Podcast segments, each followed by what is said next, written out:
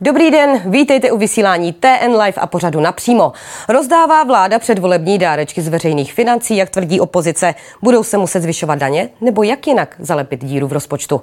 Pozvání do pořadu dnes přijala vicepremiérka, ministrině financí nestranice zahnutí Ano Alena Šelerová. Dobrý den. Dobrý den, děkuji za pozvání. Paní ministrině, já začnu aktuální informací, která v tuto chvíli přišla. Podle bezpečnostního výboru Senátu eh, není schopen prezident Miloš Zeman vykonávat funkci prezidenta. O tom, zda ho zbavit funkce, budou senátoři rozhodovat. Podle vás eh, je schopen tak pro mě je to nová informace. Já jsem ji nikde nečetla ani neslyšela. Nevím, z čeho bezpečnostní výbor Senátu vycházel, ale já jsem s Milošem Zemanem v pravidelném kontaktu jako ministrině financí. Jezdím tam kvůli rozpočtu, kvůli daňovým otázkám. Pravidelně s ním mluvím funkce. a já jsem na něm rozhodně nic nezvedala. Hlava mu funguje perfektně. Jak on říká, politika se dělá hlavou, jak říkal nedávno v poslanecké sněmovně a já prostě nevidím proto žádný důvod. Paní ministrině, pojďme eh, mluvit o rozpočtu. Vy už jste avizovala, že budete předkládat návrh rozpočtu s deficitem 390 miliard. Je to to úplně konečné číslo? Já jsem nejen to avizovala, já už jsem ho předložila, dala jsem ho do eklepu, do toho vládního systému, s tím, že vláda ten první návrh rozpočtu podle rozpočtových pravidel musí schválit do 20. června. Já věřím, že ho schválíme co nejdříve a pak celé léto mě čeká vyjednávání s jednotlivými kapitolami. Samozřejmě nová makroekonomická, makroekonomická predikce, nový odhad příjmu, ale schodek je pro mě konečné číslo. To znamená, že tam každé... zahrnuty, abyste to sama připustila, uh, navýšení pladeb za státní ano, pojištěnce? to je pravda, nemohla se mi tam zahrnout, protože na nich není. Ta vyjednávání není, trvají do Ta vyjednávání trvají, ale já jsem i avizovala jednoznačně, že pokud bude jakékoliv další požadavky, tak samozřejmě bude nová makroekonomická predikce. Já vzhledem k tomu, že... To očekáváte v září nebo? Ta bude v červenci. červenci. Ta se dělá vždycky v červenci, předtím, než se začne vyjednávání, to, to konečné vyjednávání o rozpočtu. Podle ní bude nový odhad příjmu. Já jsem optimistická v tom, že by to mohlo být o něco lepší, než jak to vyšlo šlo podle dubnové makroekonomické predikce, ale nemůžeme čekat žádné velké rozdíly. Takže to budou spíš maximální... tím, že ten deficit bude uh, vlastně nižší? Def, Deficit bude. Ale 390 deficit, miliard je pro vás ne, strop. Podle mého názoru deficit zůstane stejný. Je to pro mě strop těch 390 miliard a cokoliv, jakékoliv nároky, které nebudeme schopni v rámci tohoto deficitu uspokojit, tak jsem upozornila své vládní kolegy, že budou prostě řešeny formou škrtů. To znamená formou toho, že budou muset v těch kapitolách prostě snižovat jejich nároky, což už jsem v podstatě začala. Nevylučuji, že to prostě bude pokračovat. Ale pro mě deficit 390 miliard je nepřekročitelné číslo. Teď budu citovat, je to horší než zločin a horší než pitomost, je to pitomost a zločin dohromady, zřejmě asi víte, eh, toto pronesl na Twitteru Miroslav Kalousek. Co byste mu na to řekla, kdyby vám to řekl do očí? Eh, nevím, že to řekl, já nesleduji jeho Twitterový, napsal. já jeho Twitterový účet nesleduji. Eh, kdyby mi to napsal, nevím, jestli bych měla čas odpovědět, ale pokud bych s ním samozřejmě byla v nějaké takové debatě a řekl to, tak já bych mu řekla, že jsem, my jsme dva jediní ministři v novodobé historii, kteří prošli a procházejí, já procházím, on prošel ekonomickou krizi. Každá ta krize byla jiná než tak v tom roce 8-9 a než tato krize, to je jedno, to teď nebudu srovnávat, to každý prostě, kdo to pamatuje, tak ví. A my jsme, já jsem se rozhodla jako ministrině financí a tato vláda, nejenom já, se rozhodla jít jinou cestou než tehdy Miroslav Kalousek. To znamená pomoci ekonomice, eh, napumpovat tam peníze a tím vlastně eh, dosáhnout toho, že se to té ekonomice vrátí. Tehdy Miroslav Kalousek se rozhodl jít okamžitě rok po ekonomické krizi Ale do těžké, říkala, že to nelze úplně do srovnávat. Měžké, vlastně, takže nelze možná i srovnávat, no, srovnávat vlastně to řešení Srovnávat to lze v tom směru, že tato krize je horší. Tato krize horší přišla den ze dne, je to zdravotní krize, je to něco prostě, co tady v životě nebylo, co postilo celý svět, světovou ekonomiku, evropskou ekonomiku. A my jsme se rozhodli prostě napumpovat peníze. Musím říct, že se takhle rozhodli všechny evropské a asi většina světových zemí.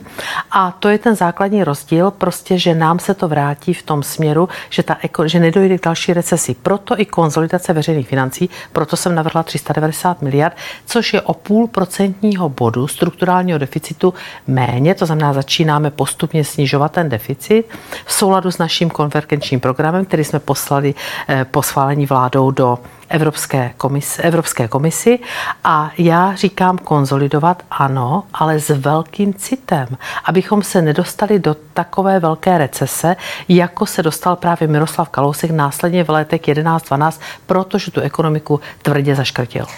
Proč jste se rozhodli vlastně nad rámec zákonné valorizace eh, přidat seniorům hmm. třistovky k důchodu? Eh, já jenom připomenu, že zákonná valorizace počítá s navýšením důchodu pro příští rok o 458 korun. Vy vlastně s vládním ČSSD, s vládní ČSSD jste se rozhodli hmm. jim nad rámec této zákonné valorizace přidat ještě další třistovky. Hmm. Proč jste se proto rozhodli na úkor toho třeba, že by se mohl ten deficit státního rozpočtu snížit? Alespoň o těch 10 a... miliard eh, na které vlastně ty tři stovky navíc vychází. Vysvětlím ty důvody. Samozřejmě debatovali jsme na úrovni koalice. Chci říct, že já si myslím, že tato vláda dala několikrát a po celou dobu svého mandátu je tři a půl roku nebo déle tři a půl roku u moci. Z toho rok a půl eh, čelíme těžké krizi. Dala najevo, že důchodci nejsou lhostejní a že jsou jednou z priorit. To je jednoznačné. jednoznačné Taky poměrně početná voličská skupina. Tak eh, to slyším. Téměř 3 miliony, to slyším, téměř 3 miliony slyším lidí každý, To slyším každý rok. Máme další formu. voličské skupiny početné. Tato země má asi 7 milionů eh, plnoletých lidí, pokud eh, ale si to dobře počítám. Ti, kteří takže máte, důchod, máte, tvoří z těch 7 ano, milionů ale to jsou, polovinu. To jsou lidé, a my jsme to řekli v programem prohlášení vlády a dodrželi jsme to. Když se podíváte, tak za, tu, za této vlády vzrostly důchody asi o 3700, možná nějaké drobné méně.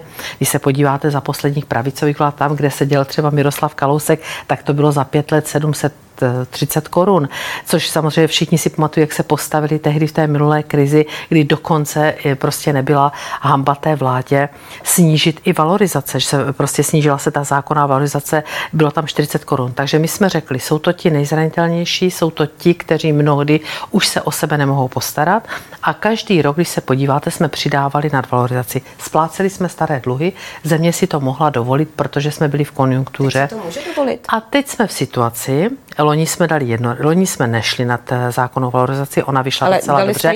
Bylo příspěvek. 839 korun, dali jsme, teď jsem to chtěla říct, děkuji za, za předběhnutí, dali jsme jednorázový příspěvek 5000 korun, ale já si za ním stojím, tam byly proto ekonomické důvody.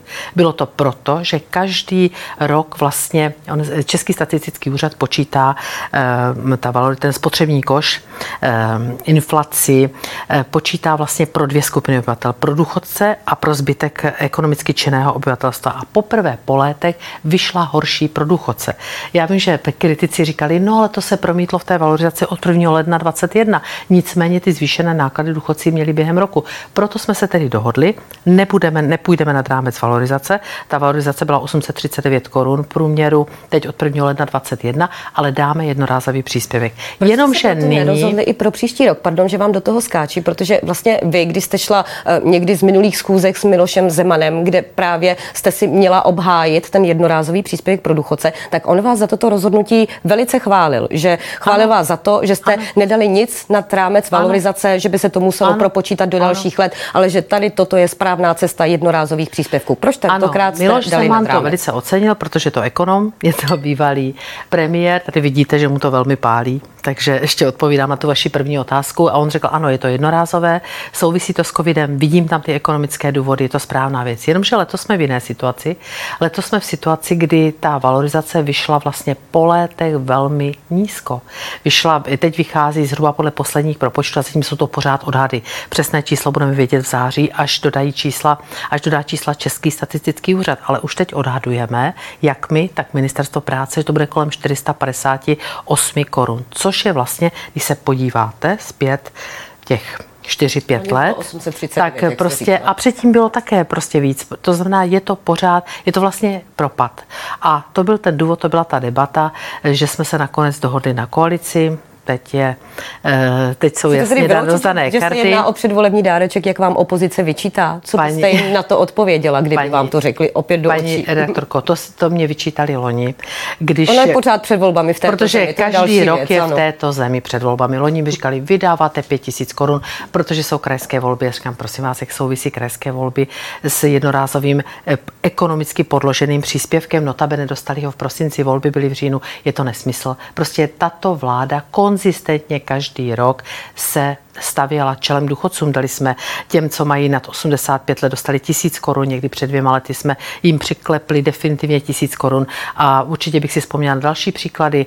Máme tady velké, eh, prostě držíme tady výhody, nezdaňují se důchody, neplatí se sociální zdravotní. To není v každé evropské zemi. Třeba i v tom Německu, kde neustále mi předkládají, jsou tam vyšší důchody, ale já říkám, jsou tam také tyto, tyto další nevýhody, které tady nejsou a my je chceme udržet. Máme tady Eh, slevy pro ně, levnější léky a tak dále. Slevy na jízdném, také jedna z priorit této vlády, které mají důchodci a já když kolikrát od nich slyším, jak eh, málo zaplatí za eh, cestu někam prostě dětem a teď teda samozřejmě moc nejezdili, že protože byla pandemie, ale předtím tak prostě to jsou všechno benefity, které jasně potvrzují, že pro nás je tohle velice důležitá skupina. Paní ministrině, pro, pro příští rok to vychází zhruba na 10 miliard korun, které se budou muset vyplatit, vyplatit ze státního mm. rozpočtu navíc na mm. vlastně ty tři stovky pro každého mm. důchodce k jeho penzi. Kde to vezmete?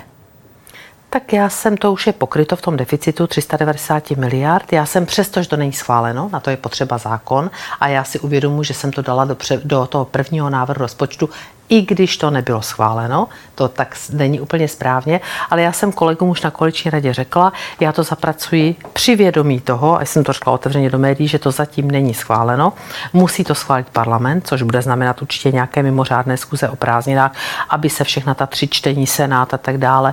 Eh, nevěřím tomu, že, eh, že to nezavetují některé pravicové nebo opoziční kluby, aby to neprošlo v 90. bohužel, takže, protože to máme tyto zkušenosti z minulých let, tak jsem to tam zapracovala a provedla jsem vůči tomu eh, příslušné úpravy na videové straně, tak Takže abychom s tím počítali. těch 10 miliard, aby se mohli dát důchodcům? Vyškrtala jsem je prostě, vyškrtala jsem je eh, v video, na videové straně. Můžete říct, kde konkrétně?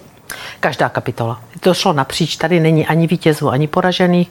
Každá kapitola určitě nebude spokojená. Zachovala jsem prioritu investic, ty mají 189 miliard, což je pořád ta trajektorie stoupající. Jsou to historicky, je to asi kolem 10% celkových výdajů, což je historicky, si myslím, za poslední od roku 2007 nejvyšší číslo, protože tam nemůžeme zaškrtit investice, musíme investovat. Loni se nám to rekordně podařilo. I to je vlastně souvisí s krizí a je to velice důležité důležité dát práci firmám, živnostníkům, vrátí se nám to na DPH, máme tam, roste nám sleva na poplatníka podle daňového balíčku o další 3 tisíce korun. Čili to jsou všechno ty priority, které jsem tam zahrnula. Eh, vyjmenovala bych další, rostou nám počty učitelů v souvislosti s regionálním školství, počty vojáků, policistů. To všechno tam je zahrnuto. A pak jsem samozřejmě napříč všemi těmi kapitolami zase seškrtala 5% provozu a prostě různé věci, různé transfery. Daň, kterou vlastně se oháněla ministrině Maláčová, že že tou se to chce s tou tam počítám, zasanovat. S tou tam samozřejmě počítám. Ještě pro letošní rok? Určitě. Že s ní počítá Určitě státní jsme, rozpočet, buď s ní tedy počítal ano. od začátku roku, potom v té další úpravě vlastně se ano. ten příjem, který původně byl myšlen na 2,5 ano. miliardy, pak se to snížilo na 1,1 miliardy korun. Pořád s ní počítáte, ono, schválí ono to, se? Ono to bude, určitě jsme před třetím čtením a já prostě to tlačím. Eh, měla už by tento týden, bohužel prostě. S tím to protlačíte, když se zítra hlasuje o nedůvěře vládě? Eh, tak digitální daň bez ohledu na, jak dopadne důvěra, nedůvěra má velkou podporu. Ta má ta má napříč velkou podporu. Tam snad proti ní jsou, pokud si tak dobře pamatuju, tak ODS je jenom proti. Jinak si nespomínám, že by nějaký klub, eh, i opoziční kluby to podporují. Takže oni samozřejmě měli výhrady, eh, byly tam diskuze eh, vůči sazbě, že by chtěli třeba někteří nižší sazbu, někteří by to nižší chtěli, než pět, myslíte? Nižší než pět, ano, to je to, na co jsme uh-huh. se mhm. konečně domluvili a co do, doporučil rozpočtový výbor asi před týdnem. Chtěli, někteří chtějí trošku jiný předmět, či ta debata o těch parametrech samozřejmě byla byla, byla i na plénu, i na rozpočtovém výboru, ale snad kromě ODS, dokonce mám pocit, jestli ta ODS to nakonec na tom rozpočtovém výboru, ale to teď nevím úplně jistě, to má podporu podle mě ústavní většiny, takže já si myslím, že to projde. Případě, že projde, neobáváte se sankcí například ze strany USA vyplatit, pokud by přišly mm-hmm. jako reakce, vyplatila by se vůbec mm-hmm. ta pětiprocentní daň pro ty velké giganty Facebook, Rozumím. Google, Amazon? Já tuto otázku dostávám dost často, zaznívala i na plénu. My jsme skutečně ta bývalá administrativa americká vedla s námi nějaké šetření předběžné, to šetření skončilo s tím, že prostě k ničemu jako nehodlají přistoupit. Nová americká administrativa zatím v tomto duchu mlčí. Já osobně, já jsem to konzultovala, jsem neustále prostě zajedno s panem ministrem zahraničních věcí, který mě říká, že mě podporuje, že prostě v tuto chvíli nemá žádné signály, že by se mělo něco dít. A já říkám jednu věc. Já jsem podpořila veřejně a podporujeme to jako Česká republika. Teď konečně přišla nová americká administrativa Joea Bidena s tím, aby jsme se vrátili k jednacímu stolu, ale bavili se nejen o IT firmách, ale bavili se vůbec o, glo, o zdanění globálních firm. Nastavení tam nějakých, nějaké minimální daně a s tím, že by prostě všechny země na tom nějak participovaly. Co je principem té digitální daně? Ty firmy, které tady podnikají, odvádí daň, platí, odvádí daň tam, kde mají sídlo a ne kde podnikají. A to je hrozně nefér vůči našim firmám. Tady je celá řada podobných a Joe Biden toto připouští, on, to, to, on si to připouští. Já jsem si ta americká administrativa, v podstatě americká administrativa blokovala digitální daň na platformě OECD nějakých 8-10 let. To si řekněme na rovinu. Kdyby on byla vůle, tak už to dávno bylo dojednáno. Já, Česká republika to podporovala od jak živa. Teď to znova podporujeme. Je to trošku jiná rovina. Musíme znát přesné parametry. Já jsem to podporovala i na evropské úrovni. Dneska si Evropská unie uvědomuje, že bude potřebovat nové zdroje, protože se taky zadlužila, aby pomohla členským státům. A jedním z nových zdrojů je digitální daň. Před dvěma nebo třemi roky to navrhl minister financí Francie, já jsem ho podpořila tehdy veřejně. A taky začalo být vyhrožováno jako poměrně důraznými ano, sankcemi, nicméně, takže od toho nicméně začali Francie to odložila, tehdy přijím bylo vyhrožováno, nicméně to spustila, ta digitální daň tam funguje. A já říkám, my to navrhujeme na čtyři roky, jsme připraveni to okamžitě zrušit, když se přijme buď celosvětové nebo evropské když řešení, se státy ale je to jakási forma tlaku a nátlaku, protože není možné zase dalších deset let se o tom jenom bavit a čekat. Jsme všichni v problémech. Ty firmy tady podnikají, já to vždycky přirovnávám k tomu rychlíku mezinárodnímu, který neprojede přes Českou republiku, když tady nebudou koleje. A oni podnik, tady je právní stát, máme tady vybudovanou IT infrastrukturu, chceme z toho mít daně. To je prostě fér. A já prostě si myslím, že tady je potřeba ten tlak vytvořit, tím se to všechno urychlí. Eh, ten odhad inkasa, my jsme to, nám se to velice těžko odhaduje. Víte, tak jsme to spočítali. My jsme si vzali ten evropský návrh ten jsme rozpočítali poměrově, kolik by připadalo na Českou republiku. miliardy, jak jste, jak jste zamýšleli na celý rok, jste tak, podstřelili nebo nadstřelili? Spíš, my jsme vždycky spíš konzervativní. My spíš vždycky počítáme, že je to méně, eh, takže ono to může být i více, ale velmi těžko se to prostě odhaduje, ale vždycky určitě bychom se nebavili o tom, že by to bylo třeba o desítky miliard více, to bychom se bavili o jednotkách miliard. A já prostě si říkám, že to, je to velice jako důležité, je to, je to spravedlivé, je to rovnocené, je to rovnoprávné vůči těm českým firmám a já to udělám všechno pro to, abych to prosadila. Paní ministrině, počítáte s tím, že budete ve funkci i další volební období? To je hrozně ve hvězdách. Já e, tu otázku také dostávám. Jak můžete s něčím počítat, když nevíte, jak dopadnou volby, jak se rozdají voliči karty? Kdybyste jí byla, tak e, vlastně, abyste snížila schodek státního rozpočtu uh-huh. na mhm. nějakou, řekněme, uh-huh. unesitelnou úroveň, uh-huh. abychom nenaráželi na nějakou, řekněme, dluhovou brzdu, tak e, kde byste brala vlastně v té výdajové stránce, uh-huh. kde byste tam vlastně uh-huh. jakoby škrtala a kde byste naopak třeba, řekněme, přidávala, nebo třeba jaké daně v té příjmové stránce byste vlastně upravovala? Tak, já odpovím vám jinak na tu otázku. Na to, co jak jste mi položila, neumím odpovědět, protože já nevím, jak dopadnou volby. A odpovím vám, na, e, trošku si položím jinou otázku a na to odpovím. Kdybych tu nabídku dostala, tak bych ji přijala.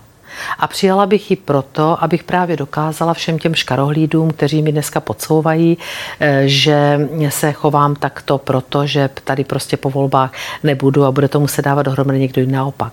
My jsme nastavili v tom konvergenčním programu, jsme nastavili, ministerstvo financí, vláda to schválila, plán konzolidace veřejných financí. A tam byly dva scénáře. Jeden byl autonomní, to znamená, kde, jak by se pohybovaly veřejné finance, kdyby se nestalo nic.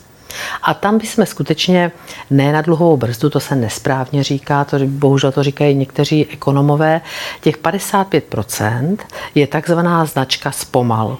Ta značka říká zpomal, už se blížíš dluhové brzdě, která pak je 60%, ale podívejte se na evropské země, ty, které jsou členové eurozóny, jak jsou mnohdy mnohem víc přes 60%. Ale to pro nás neznamená. My jsme byli vždycky premianti, premianti jsme i pořád a chceme se zůstat premianty. A skutečně ten autonomní vývoj by byl takový, že v roce 2024, kdybychom nic neudělali, tak bychom byli na Eh, na zadlužení 54,6%, takže před tou značkou zpomal.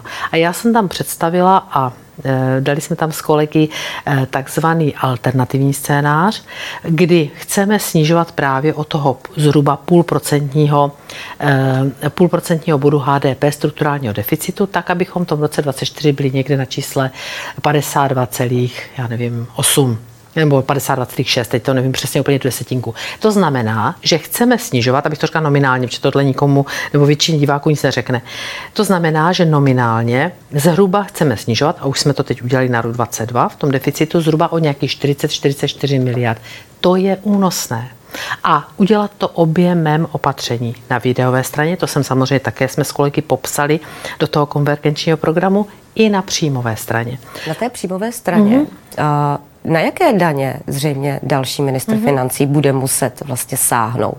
Vy sama jste říkala, kdyby se zrušily všechny slevy, eh, Výjimky. výjimky, všechny daňové výjimky, tak vlastně eh, bychom přišli si na 330 miliard. Mm. Tak jaké konkrétně výjimky, na které vy byste sáhla? To je samozřejmě nereálné, že by se všechny zrušily, protože do tohoto čísla jsou započítány nejen výjimky, očitatelné položky, osvobození, všechno.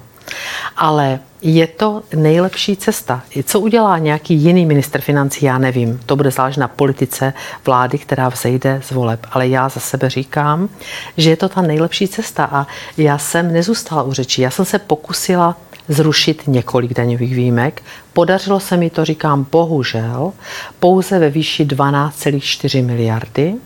Byl to boj, který trval třeba rok, hrozný boj. Ta opozice prostě, jak kdybyste jí trhali játra z těla, když to řeknu prostě tímto přeneseném slova smyslu. A tak toto nejde pokud skutečně nebude vůle, pokud nebude vůle a domluva v rámci poslanecké sněmovny, že výjimky jsou prostě, tady se ty výjimky vytvořily za nějakých 30 let, vylobovaly si to různé skupiny, víte, kolik já jsem musela odolat tlakům za tři a půl roku nebo tři až tři čtvrtě, co jsem ministrině financí, abych nezaváděla nové výjimky. Každý přijde každou chvíli s nějakou novou výjimkou. Musela jsem odolat říct ne Prostě ne. A těch, eh, já samozřejmě nebudu, nikdy je nereálné, ani bych to nikdy nechtěla, abychom rušili třeba slevy na, po, slevy na děti, slevy na poplatníky. To jsou prostě věci. Slevy na vyživované uh, manžele Slevy na vyživované manžele, tam jsem ani nesouhlasila s názorem tehdy mé vládní kolegyně ministrině Maláčové, aby se sleva na manželku prostě buď zrušila, nebo se nějak zastropovala. Ono to je velmi složité a velmi komplikované. Takže slevy vlastně, to, a to je, největší, to je největší položka. To se pohybujeme v nějakých opravdu řádech desítek, desítek miliard.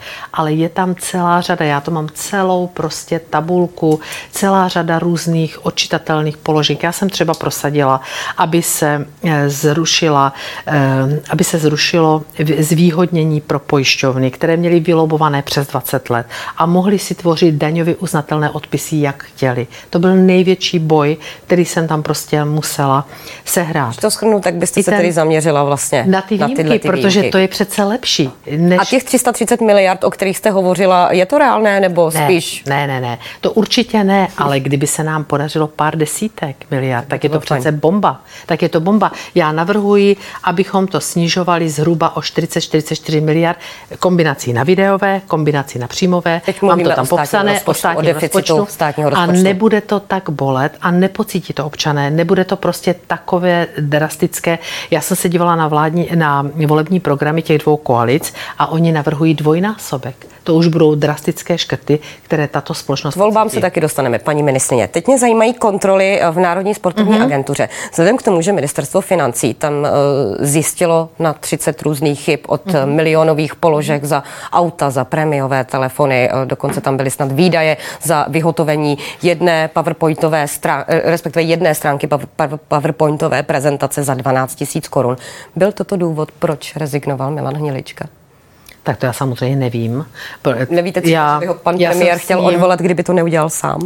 Eh, to, Byla ta pochybení tak závažná? O tom skutečně nevím. Eh, já jsem se rozhodla tehdy podepsat kontrolu Národní sportovní agentury, když se začaly rojit různé mediální, eh, různé mediální věci. Ta, byl ten výsledek té kontroly ten výsledek, ten výsledek nebyl dobrý, nebudu říkat, že nebyl dobrý, ten, ta zpráva má zhruba nějakých 168 stran, je to podrobně popsáno, dneska už je po skončeném námitkovém řízení, námitek bylo podaných asi 32, ta, co unikla do médií, nebyla konečná, ta unikla nestandardně standardně.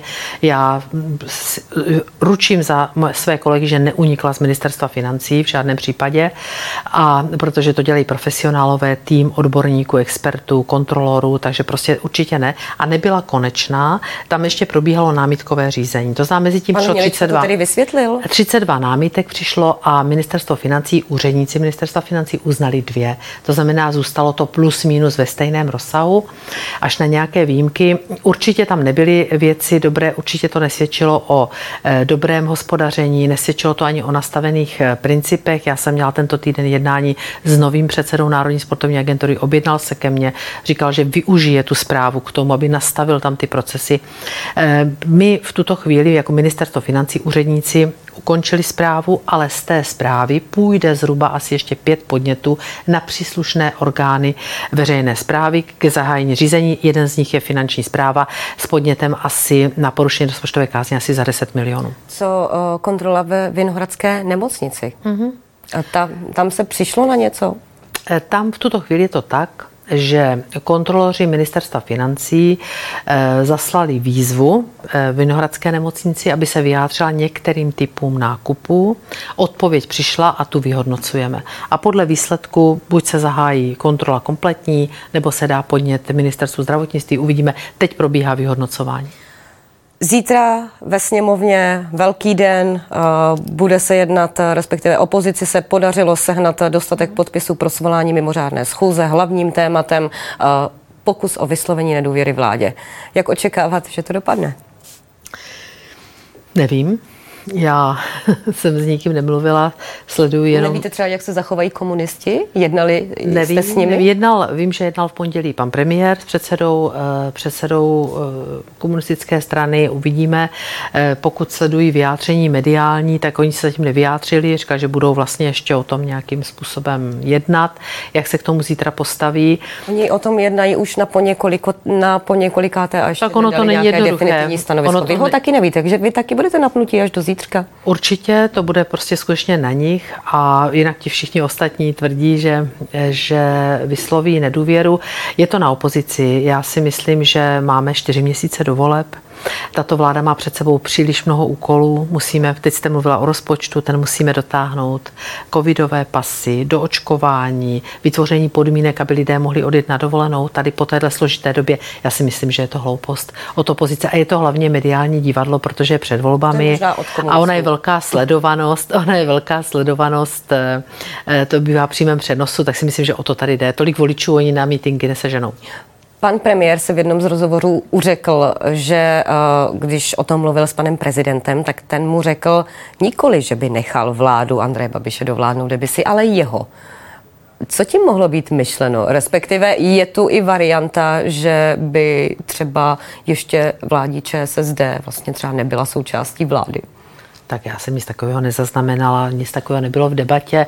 Já jsem opakovaně zaznamenala, jak od pana premiéra, ale i od pana prezidenta, že by pověřil znovu Andreje Babiše, eh, prostě nechal by, on vždycky říkal, nechal bych tuto vládu dovládnout, takže já prostě v tuto chvíli to tak beru, že, že eh, to by bylo asi to nejmoudřejší. Já prostě panu prezidentovi věřím, to je další potvrzení, že mu to myslí dobře a eh, věřím, že prostě toto nemá smysl tady se sestavovat nějakou úřednickou vládu nebo novoci, vemte ti lidé, kdyby tam přišli, tak eh, při vší pokoře prostě netrefí ani nikam. Nechtěla jsem říkat, myslím na, těch, ani na to, ale to jsem chtěla říct, no, na tom úřadě. Paní ministrině, co se vašich politických ambicí týče, vy jako nestranice, jestli se nepletu, budete uh, jednička kandidátky v jeho moravském kraji. Co říkáte tomu, že pan Faltýnek nějak se nedostal do čela kandidátky na Vysočině? Bude do toho pan premiér ještě zasahovat? Tak První věc, ještě k té své kandidatuře. Já bych chtěla poděkovat a poděkovala jsem osobně. Dostala jsem eh, nominaci od všech sedmi oblastních sněmů. Já jsem se tam vždycky až na jeden, který byl ve stejném čase jako jiný, účastnila online, takže dostala jsem podporu. Dostala jsem podporu i krajského sněmu, nesmírně si toho vážím. Je to pro mě závazek a já si to odpracuji a určitě udělám všechno pro to, abych eh, zajistila co nejlepší výsledek v Jihomoravském kraji.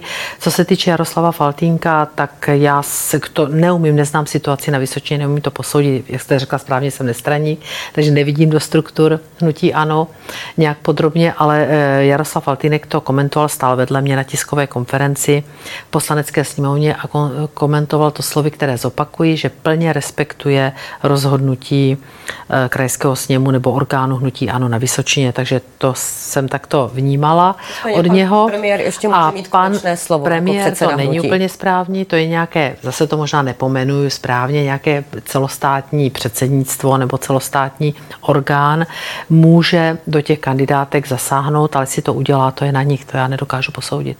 Paní ministrině, poslední věc.